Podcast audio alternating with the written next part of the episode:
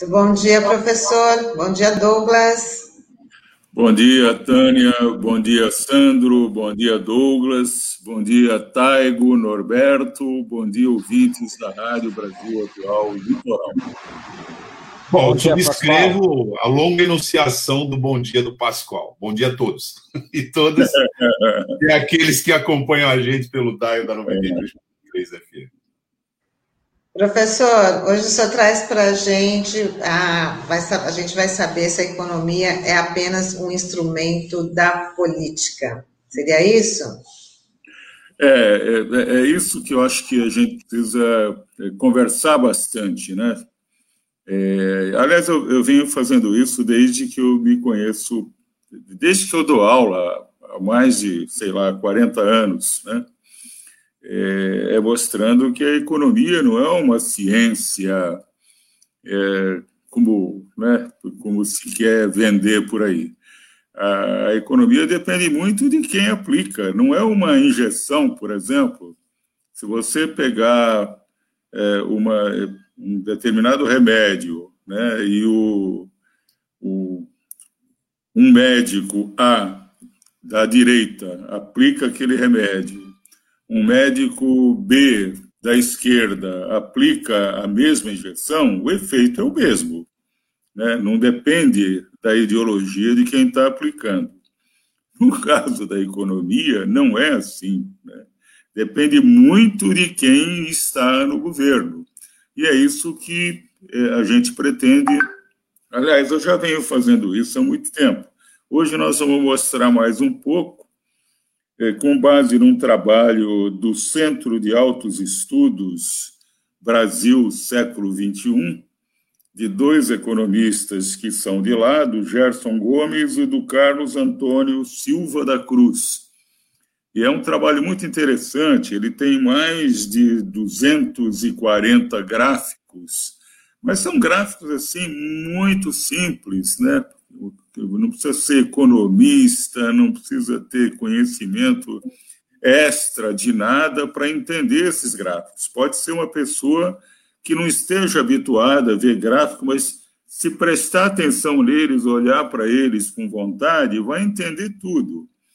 E hoje nós vamos apresentar meia dúzia desses 240. Né? Depois, com o tempo, a gente vai mostrar outros gráficos para deixar claro como que o que significa a economia. Né? A economia é apenas um instrumento da política.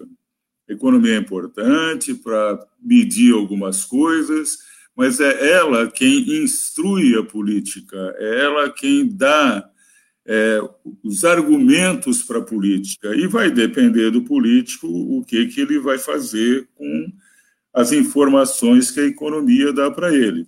Então, isso é que precisa ser explicado. Você escuta o Paulo Guedes falar, Paulo Guedes, quando você escuta ele falar, ele parece que ele está receitando uma injeção, né? Aquele exemplo que eu dei antes. Ou seja, vou aplicar aquela injeção porque aquela injeção é a que dá o melhor efeito, é ela que... Não é verdade, né? Não é verdade. Essa certeza toda que ele coloca é uma coisa que depende muito de quem está aplicando aqueles parâmetros da economia. Então, nós vamos ver agora, são apenas meia dúzia de gráficos, e são gráficos muito simples. O Taigo, né, conseguiu colocar esses gráficos de uma maneira assim, muito fácil, né, de gente manipulá-los aqui no programa.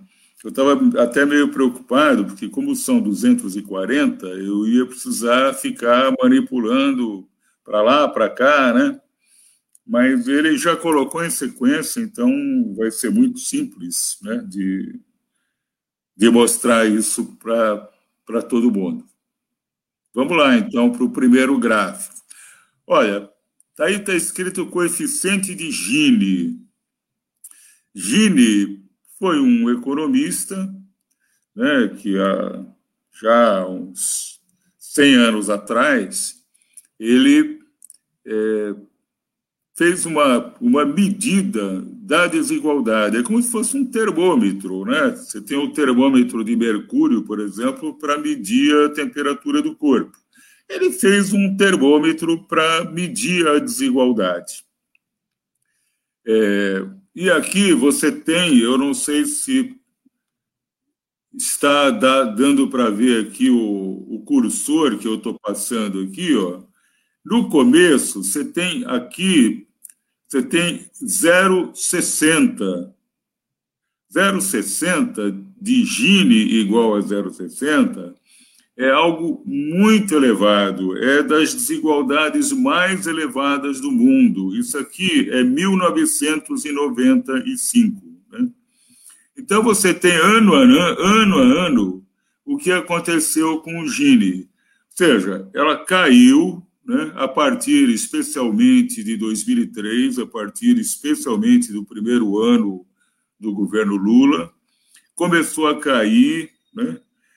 Até a gente gostaria que caísse mais rápido, mas depois de você passar décadas, séculos, né, com uma desigualdade muito elevada, foi muito bom que ela começasse. Nós quebramos a coluna da desigualdade social e ela começou a diminuir.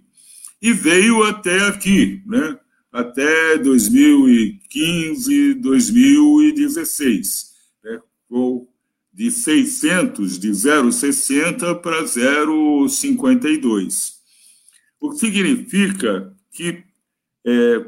por que essa desigualdade ficou tanto tempo tão elevada, né, e depois diminuiu? Já no começo dela, se a gente pegar uma série histórica bastante conhecida, que começou com a ditadura... ela era 50, o Gini era 50. Né? Com a ditadura, a política econômica da ditadura, do Delfim e de outros economistas que estiveram lá, ela subiu para 60, o que já era péssimo quando a ditadura assumiu, ficou pior ainda, por incrível que pareça, né? Até que, a partir do governo do Lula, ela começou a diminuir. E a desigualdade, a gente sabe que é um dos piores problemas do Brasil. Mas quando você chega aqui em 2015, com 0,52, você verifica que ainda é muito elevado. O Brasil ainda é dos países mais desiguais do mundo, né? E o pior, depois do golpe de 2016, com a derrubada da Dilma, ela voltou a subir, né? Então, a tendência dela, que vinha caindo, que foi um grande feito que nós tivemos, né, contra a desigualdade, a desigualdade voltou novamente a vencer, né? E está subindo. Isso aqui é um primeiro dado sobre a desigualdade. Eu queria mostrar agora o segundo gráfico. Olha, esse aqui é taxa de pobreza. Olha aqui aquela história que a gente fala, né, aqui está bem enfático, né, como que a economia depende da política. A economia é só um instrumento para a política, né? Você tem uma taxa aqui de pobreza, 1995, é o primeiro ano do governo Fernando Henrique Cardoso. Você tem uma taxa aqui de 28% da população brasileira era pobre, né, dentro de determinados parâmetros. A partir daí, né, ela continua aqui na mesma taxa. Quando entra o primeiro governo Lula, ela começa a cair. Quer dizer, é importantíssimo que as pessoas olhem esses gráficos com esse olhar, né? Quer dizer, por que será que a pobreza caiu? A pobreza caiu porque a economia automaticamente levou a isso, ou foram atitudes do governo que fez a pobreza diminuir? E ela chegou aqui no final do primeiro governo Dilma em 8,4. Ela, que era 28, caiu para 8. Claro que 8 se a gente continua, né, no mesmo ritmo que vinha, a gente ia eliminar a pobreza completamente. Mas, novamente, a gente mostra que depois do golpe de 2016, a pobreza voltou a aumentar, né? Então, é muito importante, né, que as pessoas percebam isso. E nós estamos hoje aqui com 14% de pobreza novamente, né, o que é inaceitável, né, que a gente tenha. E essa política do governo Bolsonaro só tende a aumentar esses indicadores, a piorar a situação de pobreza. Vamos passar agora para o terceiro gráfico. Bom, o que eu queria mostrar aqui é o seguinte: mostrei primeiro a desigualdade e depois a pobreza, né? Você está num país com essas características de desigualdade e pobreza, o que você espera é que você tenha uma carga tributária, né, que é uma das grandes funções da carga tributária, é redistribuir a renda. Ou seja, a carga tributária ela tem que cair em cima dos mais ricos e não em cima dos mais pobres. No Brasil acontece isso. Quem paga imposto no Brasil é substancialmente o mais pobre. O mais rico paga muito pouco imposto. E quando você compara essas taxas, né, de carga tributária por países... Aqui é um trabalho da OCDE, né? A OCDE reúne 30 e poucos países, e aqui estão esses países representados com suas cargas tributárias. Ó, França, carga tributária 46%. Brasil, 33%. E vem com 33% mais ou menos desde o primeiro governo Lula, né? Ela se mantém em 33%. Essa carga tributária, quando você compara com a desigualdade, se você colocar lado a lado a carga tributária e a desigualdade, você vai ver que a carga tributária no Brasil, se você quiser produzir justiça, né, a carga tributária teria que ser muito maior, mas teria que ser muito maior em cima dos mais ricos e diminuindo em cima dos mais pobres, que é o que nós vamos ver em seguida. Vamos lá. Olha aqui, ó. Você tem 10 linhas, né? A primeira linha são os 10% mais pobres da população brasileira. A segunda linha são os outros 10% mais pobres, e assim por diante, até que você chega aqui em cima e você tem os 10% a décima linha, né? Você tem os 10% dos mais ricos. Aí você percebe o seguinte, que o esforço tributário, né? Aqui nessa última coluna, o esforço tributário dos mais pobres é 241, e o esforço tributário dos mais ricos é 100. Ou seja, nós temos que mudar isso, né? Não tem como, né? Quando você vê a desigualdade e a pobreza, é de uma injustiça que fica, né, absolutamente clara, né, que isso tem que ser mudado. E você não vai mudar isso com Bolsonaro e Paulo Guedes, né? É preciso prestar muita atenção em quem nós vamos escolher. Vamos lá para o outro gráfico. Aqui, olha, distribuição da renda tributável. Quando você vê na mesma disposição do quadro anterior, aqui é 2019, 2018 e 2014, né? Aqui em 2019, vamos ficar só nesse aqui, você tem, né, o pessoal aqui de baixo, tá certo? Que nesse caso aqui são os mais ricos, tem uma carga tributária extremamente mais baixa do que o pessoal lá de cima, que são os mais pobres. Aqui eles inverteram a colocação das linhas. Os mais pobres ficam aqui em cima e os mais ricos ficam aqui embaixo. Vamos lá, para o próximo quadro. Eu queria mostrar agora que mais um aspecto da desigualdade, né? Que a desigualdade ela tem cor, né? Quando você pega o rendimento, essa linha escura aqui é de pretos e pardos. E essa outra linha vermelha é de brancos, né?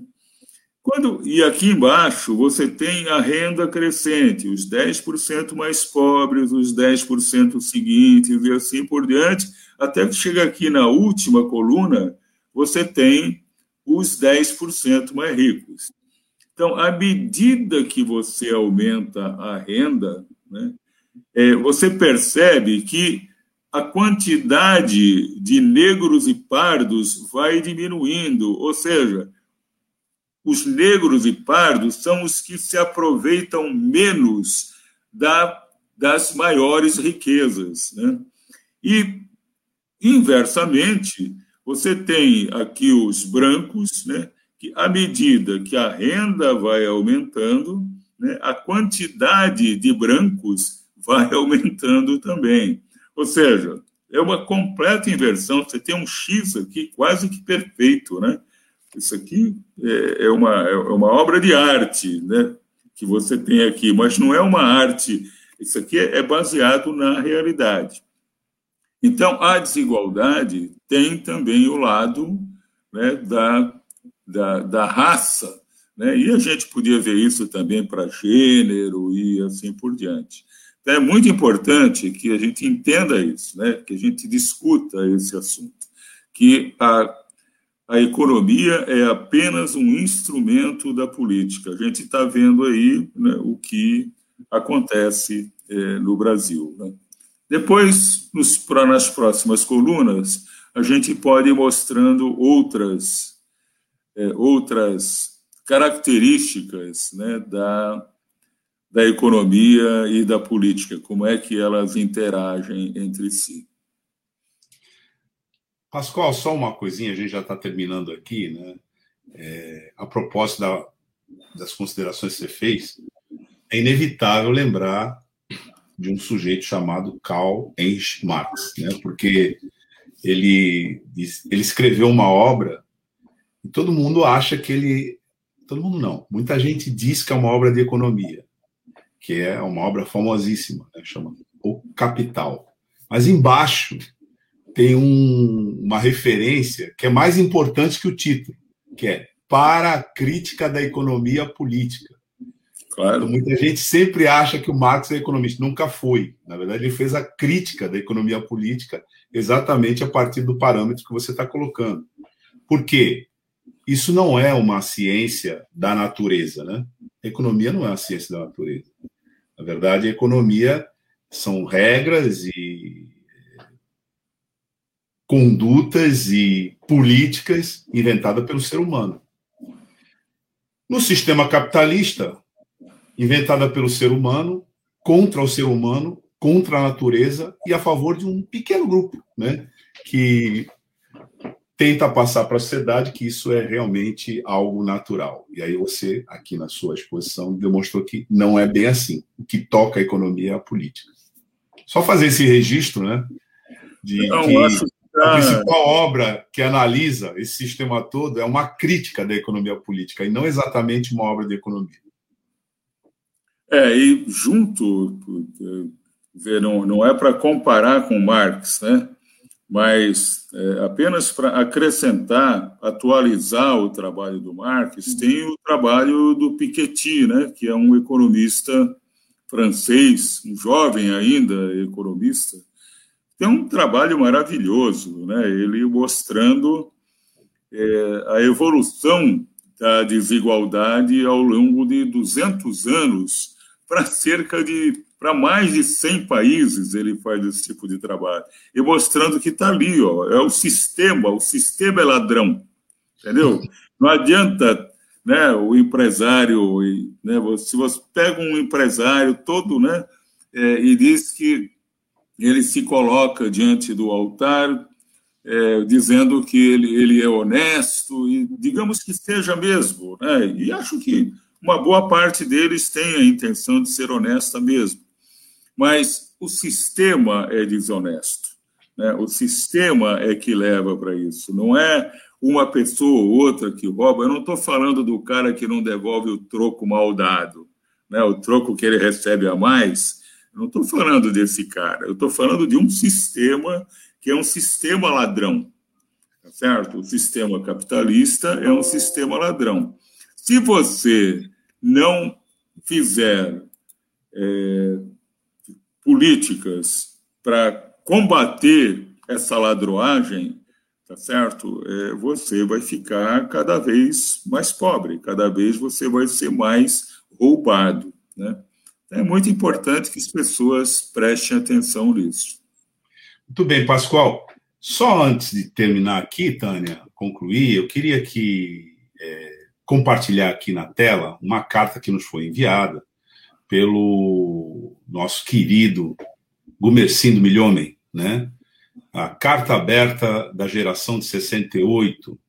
E essa carta está circulando, né, aí nas redes sociais, pedindo, inclusive, a subscrição, mas ela traz aqui o que eu vou informar, lendo, né, um dos últimos parágrafos da carta, que diz o seguinte: essa geração, né, a geração, carta aberta da geração 68, afirma aqui, né, nessa carta: iremos, em princípio, realizar uma manifestação pública com toda a segurança sanitária necessária à frente da pandemia, em diversas cidades do país, no dia 26 de junho. Nessa data serão comemorados 53 anos da gigantesca passeata dos 100 mil no Rio de Janeiro. Se então gritávamos abaixo a ditadura, hoje gritamos em alto e bom som que ditadura nunca mais. Essa carta foi enviada, é uma carta aberta, está circulando, como disse, nas redes sociais, pelo nosso querido Gumercindo, e demos aqui a informação para a subscrição. No final, tem um encerramento ali, dizendo: por um auxílio emergencial de R$600, pela democracia sempre, ditadura nunca mais, basta de genocídio, fora Bolsonaro. E nós vamos, claro, né, trazer o nosso querido Gumercindo aqui para conversar conosco, né, sobre essa carta, é evidente. Mas é um recado importante que a gente deu aqui a partir da informação do nosso Gumercindo Milhômen.